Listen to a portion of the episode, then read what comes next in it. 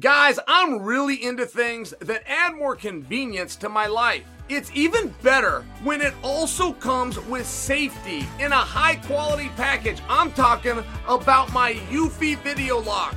I'm still loving this thing. I love this thing so much that I'd like to invest in the company. I am so impressed with this product that I'm willing to back it. And if anyone out there knows how I can do it, please reach out. You got to check it out for yourself. I'll probably do a quick social post, but for now, just search Eufy Video Lock. Do it online. It's a 3 in 1 smart lock, 2K camera with an audio and doorbell. It's easy to install. It has fingerprint recognition, so I don't even have to remember a code. I can control it all in an app, which again, the convenience is such a big plus for me. We are always on the go, and being able to monitor our home on the road is such a nice option. Not only that, I don't have to rush to the door if the doorbell rings. I can either open the door or ignore whoever's at the door by vetting them through the app. There is no monthly fees for security video storage. The battery is rechargeable, and each charge lasts about four months. This Eufy lock is fantastic and I highly recommend it. Search Eufy Video Lock online. That's Eufy, E U F Y Video Lock, or visit eufyofficial.com backslash video lock to see how you can gain complete control of your front door. This upcoming concert season will be all about the boots, and Tecovas is your first stop for the best in Western style. And by the way, you don't have to be into the Western look to grab a good looking pair of boots. I recently got a pair of ostrich skin round tip boots, and I'm them with my suit. These boots are so versatile that I can throw them on with a full head to toe suit. And Anthony Smith came right up to me and he's asking me where I got them. Well, I told him the only place to get them, Tecovas. And they have a seasonal limited edition offering. It's right now, this spring and summer, including men's and women's boots, apparel, hats, accessory, and more. My wife just surprised me with the ostrich wallet and a belt for my birthday, in case you've seen me. I feel like I look pretty sharp in it. I truly do. And Tecovas has first wear comfort with little to no break in period. It's hard to find this level of comfort paired with this level of style. Plus, their direct to consumer pricing keeps value on your feet and money in your pocket. Stop by your local Tecovas store, have a complimentary beverage or two, and shop for new styles. The smell of fresh leather and a friendly staff are at your service. Many stores even have leather custom branding to make your boots truly personalized. And with regular live music and events, there's no in store experience quite like it. If you can't make it into the store, just visit tecovas.com. That's T E C O V A S.com. They offer free shipping on all boots, as well as free returns and exchanges, and they ship right to your door. Go to tecovas.com and find your favorite pair of boots today. Topuria versus Volk would look like the match to make at 45. If Volk is leaving 45 to 55, he needs to leave the belt behind. That's my opinion. I'm going to push for that.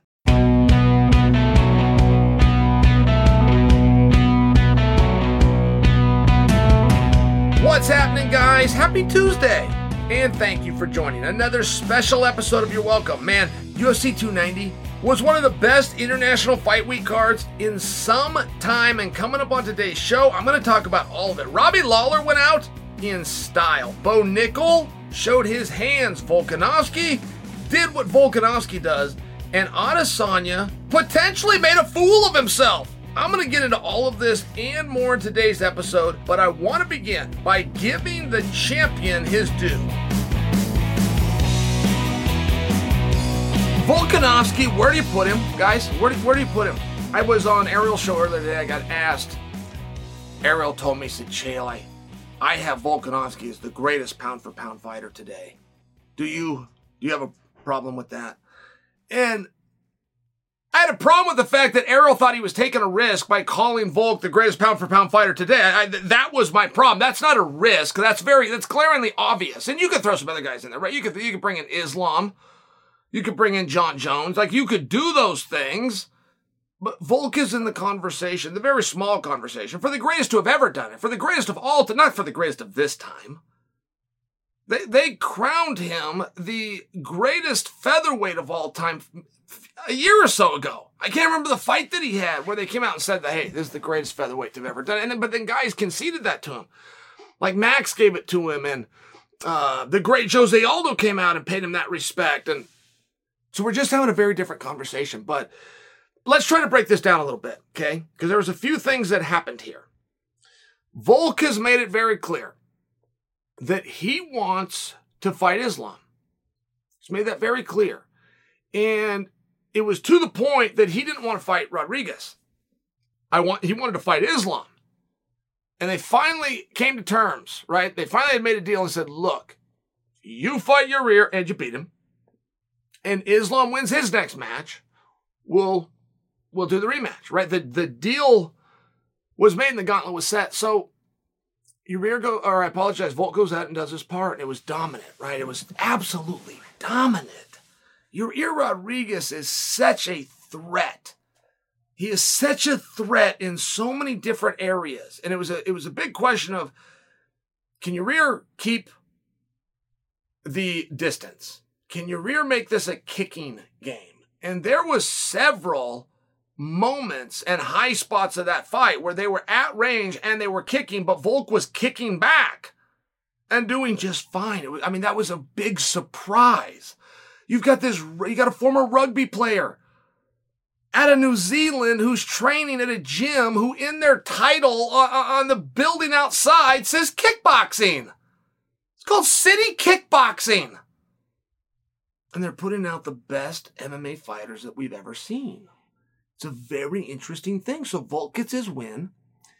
And when Volk got his win, right, for, for Volk, that was a unification. All right, I apologize. For the world and for marketing purposes, that was a unification of the interim championship and the undisputed championship.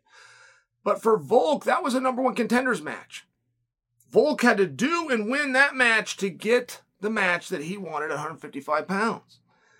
Earlier that same day, Charles Oliveira does an interview and says he's not going, as reported and scheduled and planned, to fight Islam in October. And that right there was weird. Uh, this represents the third time that I can tell you. I don't follow Charles's career terribly closely. I could tell you off the top of my head three. This is now the third time that he has turned that fight down. So, I mean, he's getting, like somebody is trying to force him into doing something. He's, he, this is his third time not wanting to do the fight. And I'll go through them right off the top of my head. His own coach came out and said he was offered it as soon as he got out of the ring with Islam, that they were going to pull and not do the Volk match, according to his own coach, and that Charles said no. Charles's own verified Twitter account put out a poster saying he was going to fight Conor McGregor. That was two weeks ago. Charles has now come out and done a media interview on Saturday and says, I'm not going to make this date. Quit talking about it. So it would appear that now the door is open for Volkanovski, and it's a very weird spot. All right, let's back the timeline up. You got Volk versus Islam. Who did better? Who should get the nod? Who should get the awards? I mean, right, we play this game a certain way. Who does that go to? It goes to Islam. That's who it goes to. But Islam is unemployed. Islam said no job. He's got no job scheduled. He's got a rumored job in October, but he's got nothing scheduled. Meanwhile, the guy that he beat got a match, got a main event, got a million dollars or more, got a training camp, got to compete, got the press tour, got his license, got to America, got to Vegas, got his hand raised. That's the guy that Islam beat, got all those things. Islam has no opponent. He has no date, he has no contract, he has no bout agreement.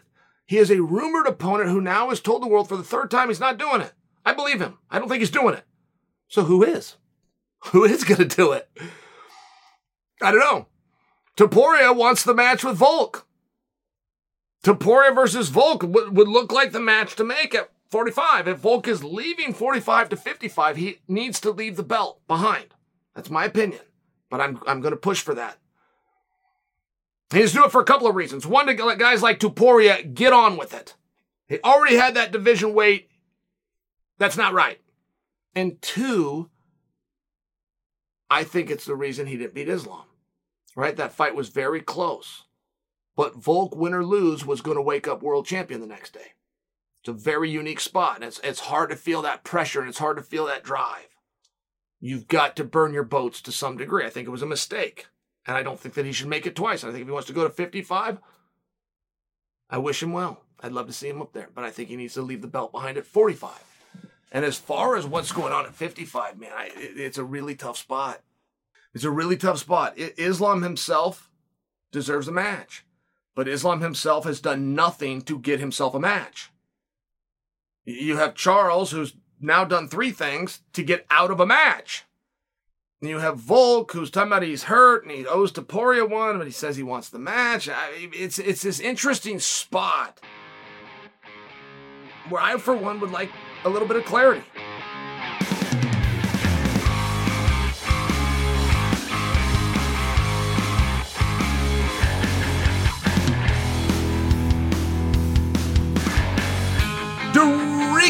Dricus Du Plessis. I've worked on that name, guys. I got it perfectly. Dricus Du Plessis. I like DDP. But I worked on that, and the first time I'd heard of him, I don't remember dates. I don't remember things like this. I just don't. I couldn't tell you dates of my own matches just by example. But I know a date of his. I know the date that I learned about him. It was for the December 10th card of last year. And I remember it very clearly. There's a Canadian guy named Dricus Du Plessis, and he's on Twitter and he's angry. He's a 185 pounder. He's on the December 10th card, which by the way sucked and it's got a main card, which is a debut of a guy named Bo Nickal, who is ranked nothing, who has no record, who has never been here before, who's in the same weight class. This is to DDP talking. And I'm stuck down here on the undercard. So if you think this is where I am and you think that's where he is, then let's have us fight. You gave him a fight where he's a 20 to 1 favorite I'm not a favorite at all. Let me go up here and fight him. If he's so good, let me just fight him. And it was a very interesting argument. And it was dismissed, but people did pay attention to it. And it was the right people that paid attention to it. And as that December 10th show got closer, Bo Nickal came off the card with an injury. And now you need to move somebody up. And it wasn't a question of who we're going to move up. We're going to move up the only guy that's asked to be moved up. And so now, Dricus Du Plessis, initials DDP, that people were not familiar with, is a main card fighter. And that was in December, guys. December? We were just in December. That just happened. December's not. And now the guy's a main eventer. He went from an undercard. I have no idea what he was ranked. I suspect he might have been because he had a pretty good record. It's like 12 and 2. I looked it up. It's pretty good. That's off top of my head. But he's now the number one ranked guy in the world. And he's the same guy. He's not any better today than he was in December. Not not one bit better. But you have a perception. You, you must have a popularity to move your ranking. Right? We're going to tell the world that it's based on skill and achievement, but it's it's you must have a popularity to get our attention. He's not any better today than he was in December. Not one punch better. I don't know what he was ranked in December or if he even was. I know that he's the number one guy in the world now. I know, and I'm telling you what a difference is that seven months. What a difference seven months made. But guys, let me tell you what a difference seven days made. Because a week ago today, DDP, who got the attention of the champion, but he wasn't ranked high enough. He was ranked number six. He had the attention of the champion. He had the mandate of the champion, the call out by the champion. But for the first time ever, the champion was told no. And I do, I do mean ever. Israel Adesanya for the first time was told, no, we can't, we can't do it.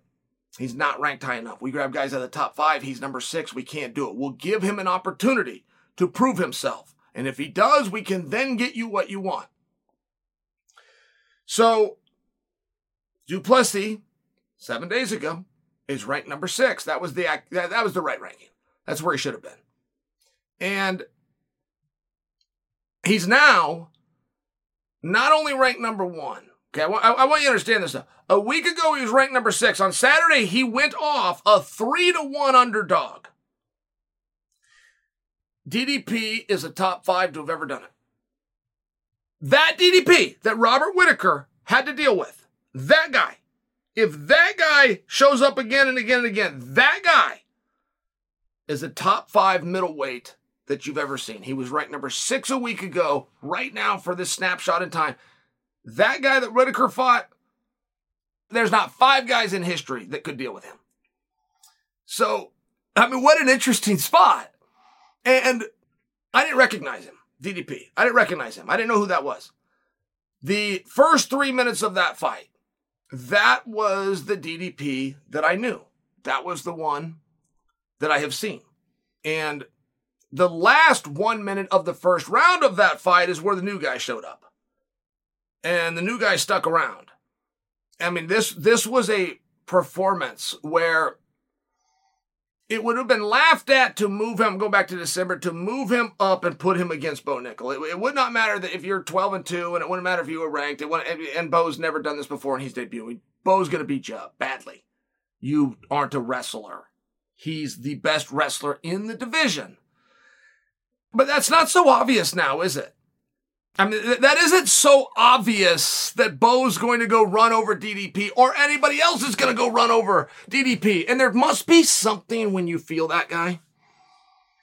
There must be something because he's won a lot of fights and it's hard to see. I mean, I saw him changing his stance and he, he looks like he, it looks like his conditioning's very well. And he, he even talked about that after the fight. He said he never was never once tired, was breathing through his nose the whole time. And it might sound like a simple comment that you would set down, but it's a really big deal.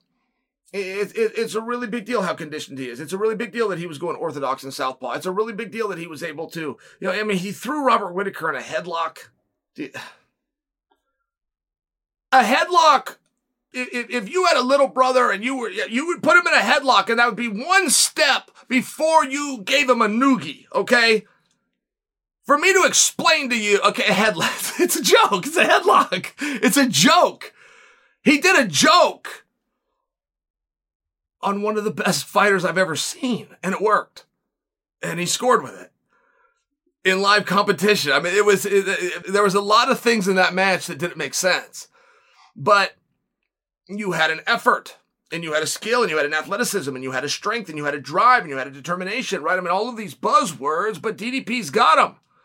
DDP versus Bo Nickal in December was a joke. DDP versus uh, Darren Till in March was a crapshoot. DDP versus Whitaker three nights ago was a three to one dog. DDP's the number one guy in the world. That's where we stand today. He's not any better. He's not one bit better.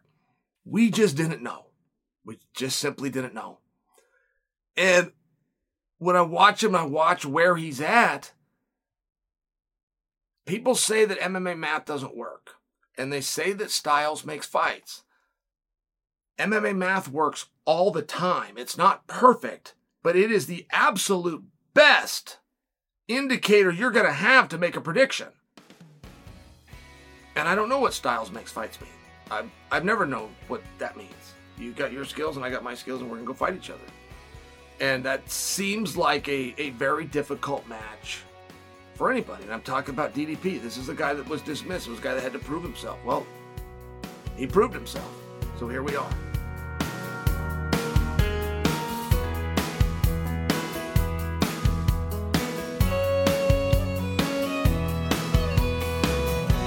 I felt for DDP on Saturday. I felt for him because I felt as though I understood him and the spot that he found himself in, which was a very good case of be careful what you ask for because you just might get it. And Adesanya jumped in the ring, right? Adesanya's got a job to do. Adesanya has a job which is to make you as you, the public, as interested in his next fight as he possibly can. That is a job that almost no fighter under contract understands that they have, but he does understand it. And it's a game he is willing to play. And he got in the ring and he used very strong language to make his point, but he was very serious and it was in his eyes and it was in his face and he meant it and it was real. And it was powerful and he let us, the audience, in on it. It was great. It was a very great spot, but there was a look in Du Plessis' eyes. There was there was a look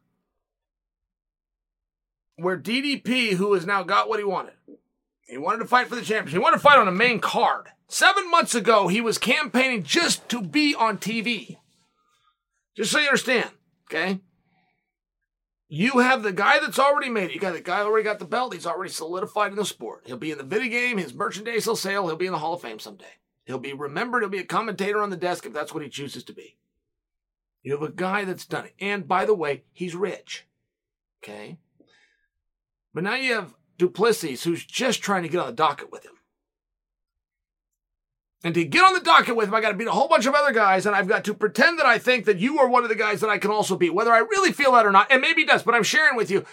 Whether he really feels that or not, Du Plessis must convince the world just to get the contract that he does believe it. And if he can get the contract, then he, who is not rich, who has not made it, who is not guaranteed to be in the Hall of Fame, who is not the champion of the world, can finally have his opportunity. And that was all he was trying to get. And he's found himself in a situation of being face to face in a very tension ridden situation that now involves race. One of the hardest and toughest situations to navigate for anybody. And it wasn't what he asked for. And he was surprised when he found himself there, and it was a very hard response. And it was also, we were witnessing DDP realizing for the first time this guy doesn't get it. This guy is actually mad. This guy is actually offended. This guy doesn't understand. I'm not in that spot. I'm just trying to get the match. And I, I just understood it. I just understood it on a different level where what people were willing to say or where people were willing to go with that or where, where they were trying to pull Du Plessis or pull some of Du Plessis' comments. And they simply weren't true. I've heard a number of things that Du Plessis said that he most certainly did not say. And he did make it about nationality. That's true. And you will find the African comments. That's true. But he didn't make it about race. That is not true. And that's not fair. And you had a guy that's looking around going, wait a minute. Don't give all the guy, don't give all the credit to this guy for making this fight. Okay. I did my part too. This guy's is being understood different. Mine is being misunderstood. I'm just trying to get the fight. And now he's got it. And I don't know where they will go moving forward. But I don't believe they're going to stay where they are now because I don't think that the media can get behind it. I mean, when when Izzy got in the ring and he began to use the N word, I lost track at three, and I lost track at three because I was every time I was I was surprised, and it was more than three. I stopped at three, and it made the media very uncomfortable. Now something happened there, something powerful happened there. But how do you acknowledge it? And how do you talk about it? And how do you break it down? How do you quote it? Do you see the very hard spot that the media finds itself? And I'm not positive moving forward, right? There's a way that you pick a fight. There's a way that you get a fight. It's a different way that you promote a fight. Not very many guys understand that concept, but it is out there, and these two do. And I'm not convinced moving forward that they're going to promote the fight the way that they picked the fight. But it's an interesting conversation. And even if it makes people uncomfortable, and we went to the press conference and John Morgan, God bless him, he hit it. He is, he stood right up and took it on. He stood right up, question number one, and he addressed it. And it was tough. It's an interesting spot we're in. And Du Plessis did not mean to make the biggest fight in history. He did not mean to make the biggest fight of 2023. He did not make mean to make the biggest fight of Israel Adesanya's illustrious career. He didn't mean to do any of those things. Seven months ago, he was trying to get on television. Saturday night, he was trying to become a number one contender potentially. This this this ball got away from him, and when they had that face off, I I just I understood. I understood where he found himself. And what are you gonna do now? What are you gonna do now? You gonna back down from the monster that you created?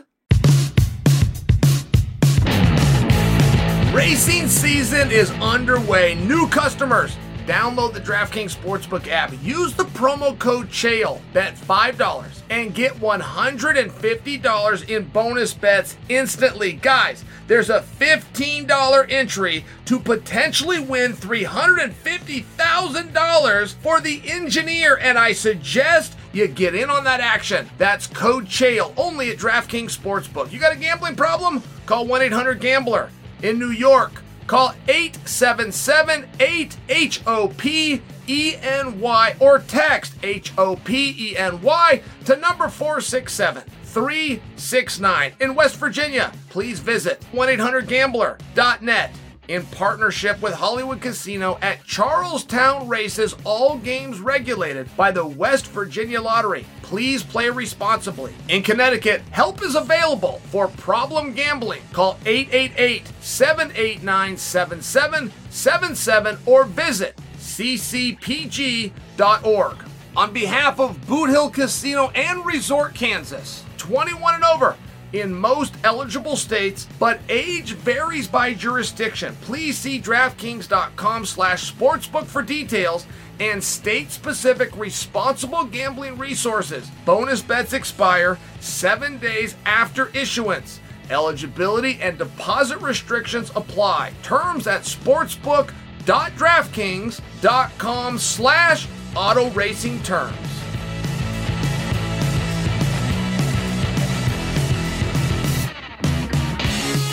Bo Nickal is in an interesting position. You have this, you have a world champion wrestler. And a little bit of that is chael speak for us hardcore wrestling fans. But America is the only country in the world that contests a style called collegiate. So if you win the national championship in America for collegiate, you are now the world champion. But a lot of people don't like that speak right? I mean, that's cheating. That's what football and basketball do. They're the National Football Association. They're the National Basketball League. And then when you win it, they call you a world champion. Wrestling doesn't like to do that. They, they know that's a scumbaggery and they know it's cheating. I like scumbags and I like to cheat. I call them a world champion. And when you're in that kind of a situation, you're gonna have a few fights of free reign to let your hands go. You just will. All wrestlers do. And there will also be a deception period for the wrestlers that let their hands go and find success. There will be a, a deception period of well-roundedness. There'll be a deception period of this, this is the great. This is the one. This is, this is since 1993 what the sport's been looking for. It's right here. When the reality is the opponents thought that you were going to come out and wrestle. It turned out you let some hands go. You did it two or three times. Guys watch the tape and the gig is up. And I'm not saying which is which. What I'm suggesting for you is this is a difficult spot that Bo is in and he's passing with flying colors. Bo Nickal does not know, and this is not an exaggeration. This I, I don't say this to, to prove a point. This, these are literal words. Bo Nickal does not know Bo Nickal's father, Jason, doesn't know that in this sport, when your phone rings and they tell you the date and the opponent, that you can say no. It, it would never cross Jason Nickal, that's his father, or Bo Nickal's mind. It would never, never. Like Bo would, could never get a phone call and, and pop in and tell Cael Sanderson, yeah, they, they want me to fight this guy. And Cael's gonna go, you don't fight that guy. We gotta, we gotta get a different guy. Like, Th- that is no part of a wrestler's mindset at all. For me? Oh, thank you, buddy. It's just no part of a wrestler's mindset whatsoever. That's very nice of you. Thanks, Ethan. And I share that with you because it was a last minute fight. Guy was set up. What do you know about a guy? you know, he's got a different body type than I've trained with. Uh, he's got a different body type than I'm prepared for. He's undefeated. And according to his record, he's pretty good at knocking people out. This looks pretty straightforward that I need to go out and take him down. Right? But Bo decided not to do that. It's very interesting. Now, it's tough. From a character development standpoint, it it's very tough. Bo did not give the world a lot. He didn't give the world a lot to work with. And maybe he's the smartest guy in the room. Maybe he's got a strategy on that, right? I mean, there's a chance that Bo said, okay, hey, listen, uh, I get some big press here right? My checks are the same. If I win, or if I show, if I win, my check is the same. If I look great doing it I can get an of the night bonus, it doesn't matter if I'm a cajillion to one favorite. Like that has literally never been factored in to an of the night bonus. Ever. If you're a cajillion to one favorite. So, so if the money's the same and the placement on the card is good, we're cool in the gang. I'm 26 years old. See you when I'm 29, right? It could, it could be a situation like that. It could be. But you're not going to get Chimaev. You're just not going to get Chimaev. Unless you piss off Chimaev, then you get him right now. It'd be, it'd be done. It'd be done at the press conference tonight. You call out Chimaev, you upset Chimaev, you get a response from Chimaev, you're now fighting Chimaev in, in October, and that was prime for the taking. And it was so blatantly passed over. I have to assume it's by design. And that's okay because the checks are the same and the card placement is beautiful. And the of the nights don't get factored in if the guy's a rising star or if the guy got signed on Thursday. So I'm just suggesting for you there's different ways to do it. And I thought that it was very calculated how it was done. I don't I don't have a problem with it. If you're looking to if you're looking to be right, you're looking to be the good guy and be in church on Sunday and want Father to tell you what a good disciple. If that's what you're doing, man, you, you absolutely you nailed it. You nailed it. Sure. And you're not gonna go backwards, by the way you got TV time, you're on the main card, and you get knockouts in second. You don't you don't go backwards. You don't work your way down the card. It's literally called a promotion, right? Literally, it's this is literally called a promotion. You do a good job, you get promoted. You go up, you go that away. But you're not getting in there with Chimaev. That's not that's not an interesting match without the back and forth, without the young, clean cut American wrestling, in my opinion, world champion. I, I believe he's a four time world champion. I believe that. I know he won the University Worlds. I believe he won three NCAAs. I think he's four time world champion. I can live with you telling me he's not. But I think it's an incredible story. If there's a back and forth, if you've got the bad guy versus the good guy, which you've got, the story works, but you got to find each other right? Nobody's looking for hard fights. I mean, you got to understand that if you if you're out playing a game, which is not to call for hard fights, hard fights don't don't call for you, right? It doesn't work that way. Chimaev isn't looking to do anything harder than he's got to do either. Now his spots and what we believe is number one contenderships and what we believe is going to be a co-main event. Have a little bit of a different conversation, but you're playing the same game. And as we move forward, I am very curious what's next for Chimaev. I really am. That seems to be the one that isn't quite talked about. Chimaev did an interview recently saying that he doesn't know. Kamaru Usman partook in media two days ago on Thursday and said he thought he was fighting Chimaev. And we've all heard those rumors in the catch weight and knew that wasn't going to be. And before that, it was Paulo Costa who got switched over. And Thought there was a little bit room, a little bit room there for Izzy, right? Who Izzy's next opponent was going to be. I mean, I, I, told you guys I didn't believe the Prochazka rumors, but that the Prochazka rumors were out there. So it's just a very, it's a very interesting spot at 185. And there's some big fights and there's some big matches. And the matchmakers will go through contracts and see, oh, we owe a fight to this guy, we owe a fight to this guy. They'll do that, or you can find them yourself. Or you can avoid them yourself. And I believe that's what we saw tonight.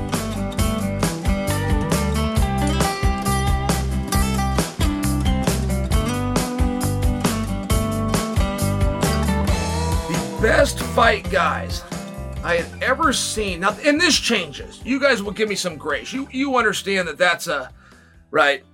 I could change that next week. We could see something next week, and I could change it again the week after that. But at one point in time, it was a 19 year old. Is that right? Robbie Lawler debuted at 19 years old.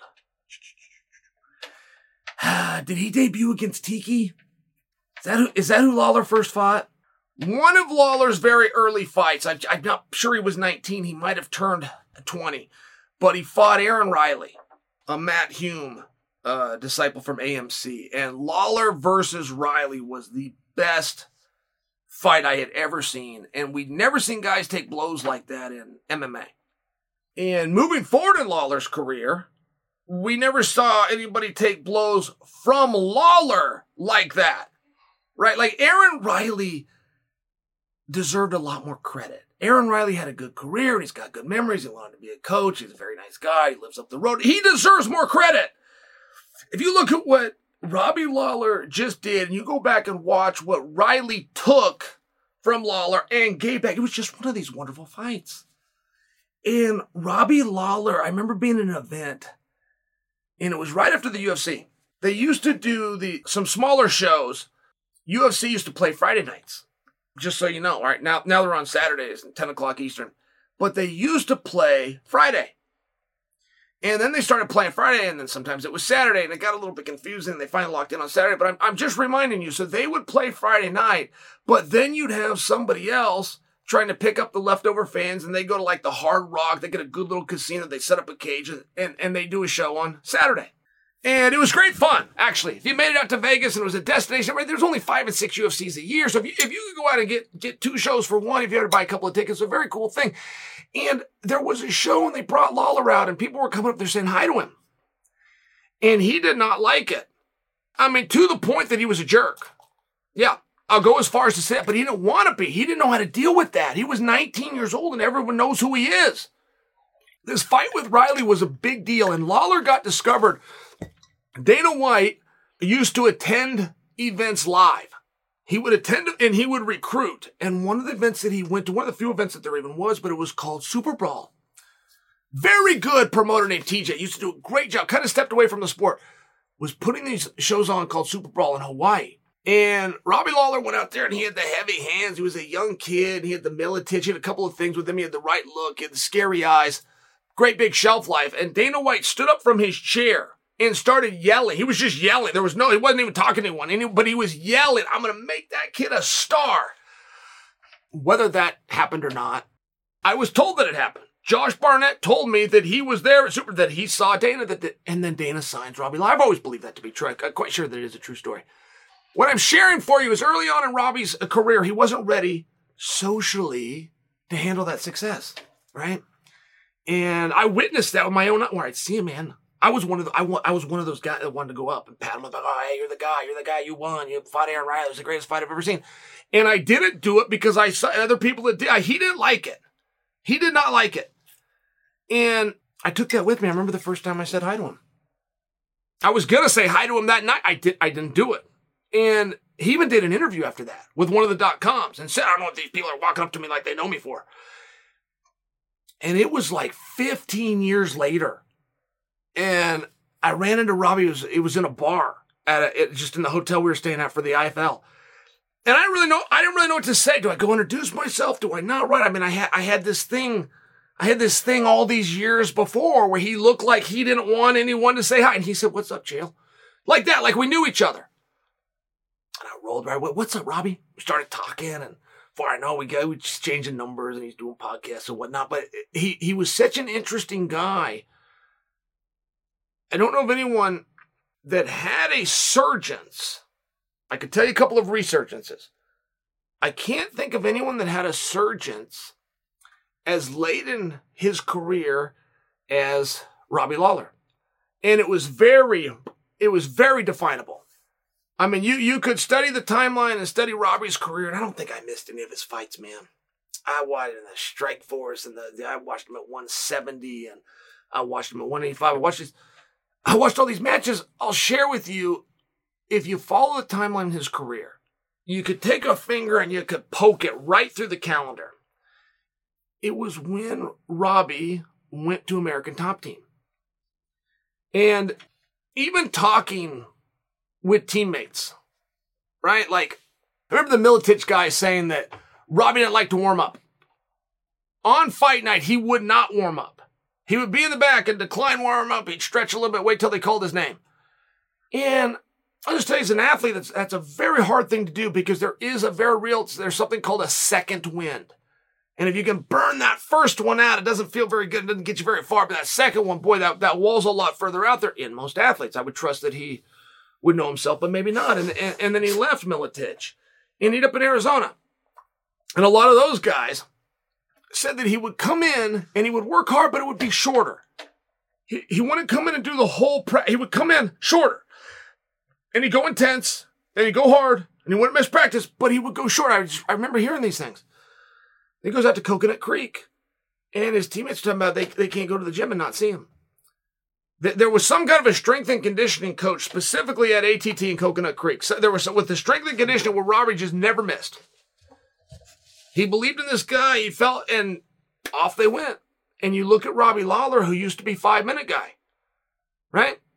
He was going to bring you hell in that first round.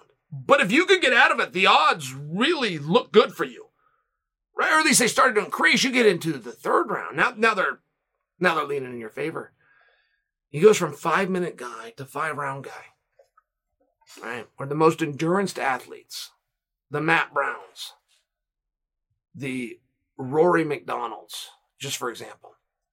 Where these guys are talking about his toughness and they're talking about his conditioning. They're talking about his heart. They're talking about how hard he was to deal with later in the fight.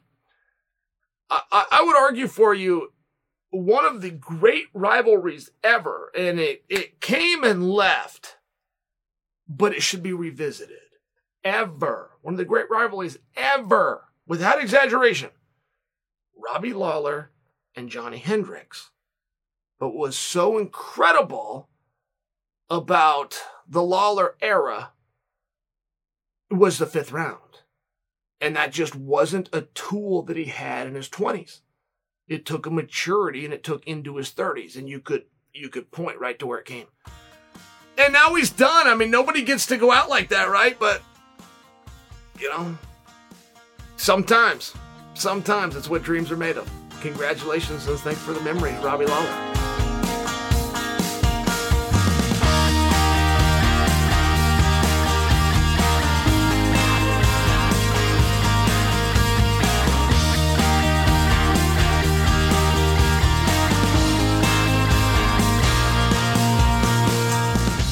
Jon Jones versus Stipe Miocic. November MSG, right? We had we had this rumor, and these two were going to get backburnered if Conor McGregor entered the pool and could fight Chandler. Was also a rumor. I believe both of these to be true. I can't guarantee either one of those is accurate. So, but in the meanwhile, right? In the meanwhile, it is now rumored, but to the appropriate levels. That Francis Ngannou versus Tyson Fury is done and is going to happen. Not only is it done and it's going to happen, it's going to be announced this week. And there's only one place that has the ability to lose the money that you're going to lose doing that match. Well, that happens to be the place that's rumored to be hosting the event. I mean, there's a lot of things that check off here. I'm not ready to tell you that fight's going to happen. Very good people have told you this three times and they lied. So we'll wait for that announcement, but I, I do bring that to you because when we got that reported on the, the strongest of levels, which is one of the most powerful guys in boxing, Eddie Hearn, who came out and told Ariel Helwani the details on what is going on. It is now all of a sudden, okay, that's very believable. And that right away, after this came out, right away is the announcement of Stipe versus Jones. Are those two related and does it matter? Who knows? Who knows? There, there, there are some conspiracies, there are some beliefs out there. But I get asked my opinion on this. I get asked my opinion if, if there's counter programming or if the announcement of these two heavyweights has to do with the announcement of these two heavyweights. Which one would you rather see? You're putting a fight fan in a very tough spot because the rules of the playground still apply to the octagon. It's the exact same rules with a different environment. And I never wanted to see somebody fight that didn't want to fight. And Jon Jones and Stipe Miocic clearly do not want to fight. And if that's both of them or that's one of them and it hasn't been revealed to us, okay, fine. But they clearly don't want to fight. They had this opportunity over and over and over again. And they don't want to fight each other. And new contenders have come up. And so you, you've got this interesting spot of if you get asked about it today, there's a lot of work to do for that fight. It's very hard when guys don't want to fight. But then you got Francis and you got Fury. And they clearly don't want to fight. Fury brought Francis to England and in front of 93,000 people where he promised them all he was never going to box again. He also promised them he was going to do something. Something. They were going to make up a sport, but he was going to do something with Francis. And he then promised the world that he was off to the Middle East and he was going to fight with so and so. I can't remember who that was. Remember they were going to do that? And they were going to bring Anthony Joshua, and they're going to bring that guy that's, that's carrying the gun now because he's scared of me. And they're going to bring they're, all these guys were going to go out there, and it was two hundred million dollars in purse. I remember we had a lot of details on it. None of it was true. None of it was, it was all a lie. And okay, so now we're back. We're back. We're back to Francis. Well, as soon as you came off Francis, it's clear you don't want to fight Francis. Oh, and by the way, there, there was a Ruiz slipped in there. There, there was a uh, there's a guy out of the Ukraine. His name's like Usyk. He was thrown in there twice. So I, am just sharing for you that as, as soon as Tyson Fury came off of Francis, he now doesn't want to fight Francis. As soon as he tried to fight Usyk, as soon as he agreed to do the thing in the Middle East, as soon as he agreed to those things, he doesn't want to fight Francis. So now we're back at Francis. So now we've got two fights to choose from. We're between the four competitors. The only thing that we know is they don't want to fight. And it's a it's a tough spot. It's a tough spot to put a fan. What, what, what do I want to do? Who do I want to cheer for? I, I don't want guys to fight that don't want to fight. And the four of them clearly don't. This isn't my opinion. These are facts. It is a fact that Jones and Ngannou was tried to make for December 10th. I'm also aware it's a fact that that was denied. It's a fact that that was tried to be made. It's a fact that Stipe tried to get the fight with Jones on March 4th, and they brought out a guy that was one and one in his last two and gave it to him instead. It's a fact that Jones and Stipe fainted to the world that they were going to do this on International Fight Weekend. There wasn't even a heavyweight fight on the main card for International Fight Weekend. This isn't Chael creating things. These guys don't want to fight. And then Ngannou and Fury don't want to fight.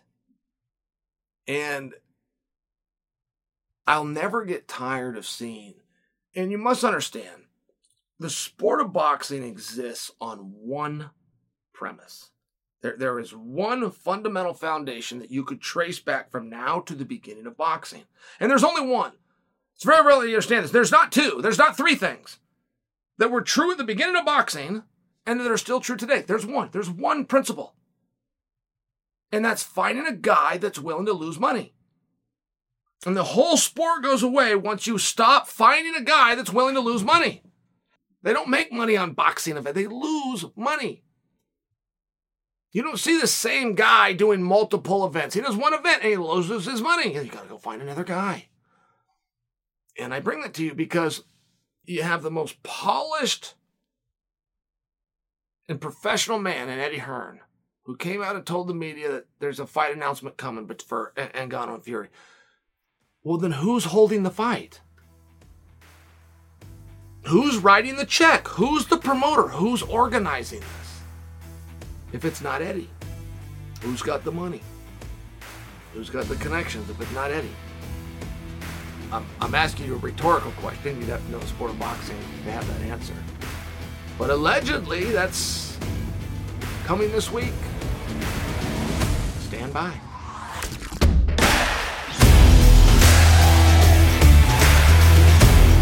All right, guys, that's it for today's program. Thank you for listening. And for those of you that joined me on my YouTube channel after UFC 290, as always, I appreciate your support. I'm going to have more about UFC 290 and the fallout from all of the stories on Friday's podcast. Until then, I'm Chael Sonnen, and you are welcome.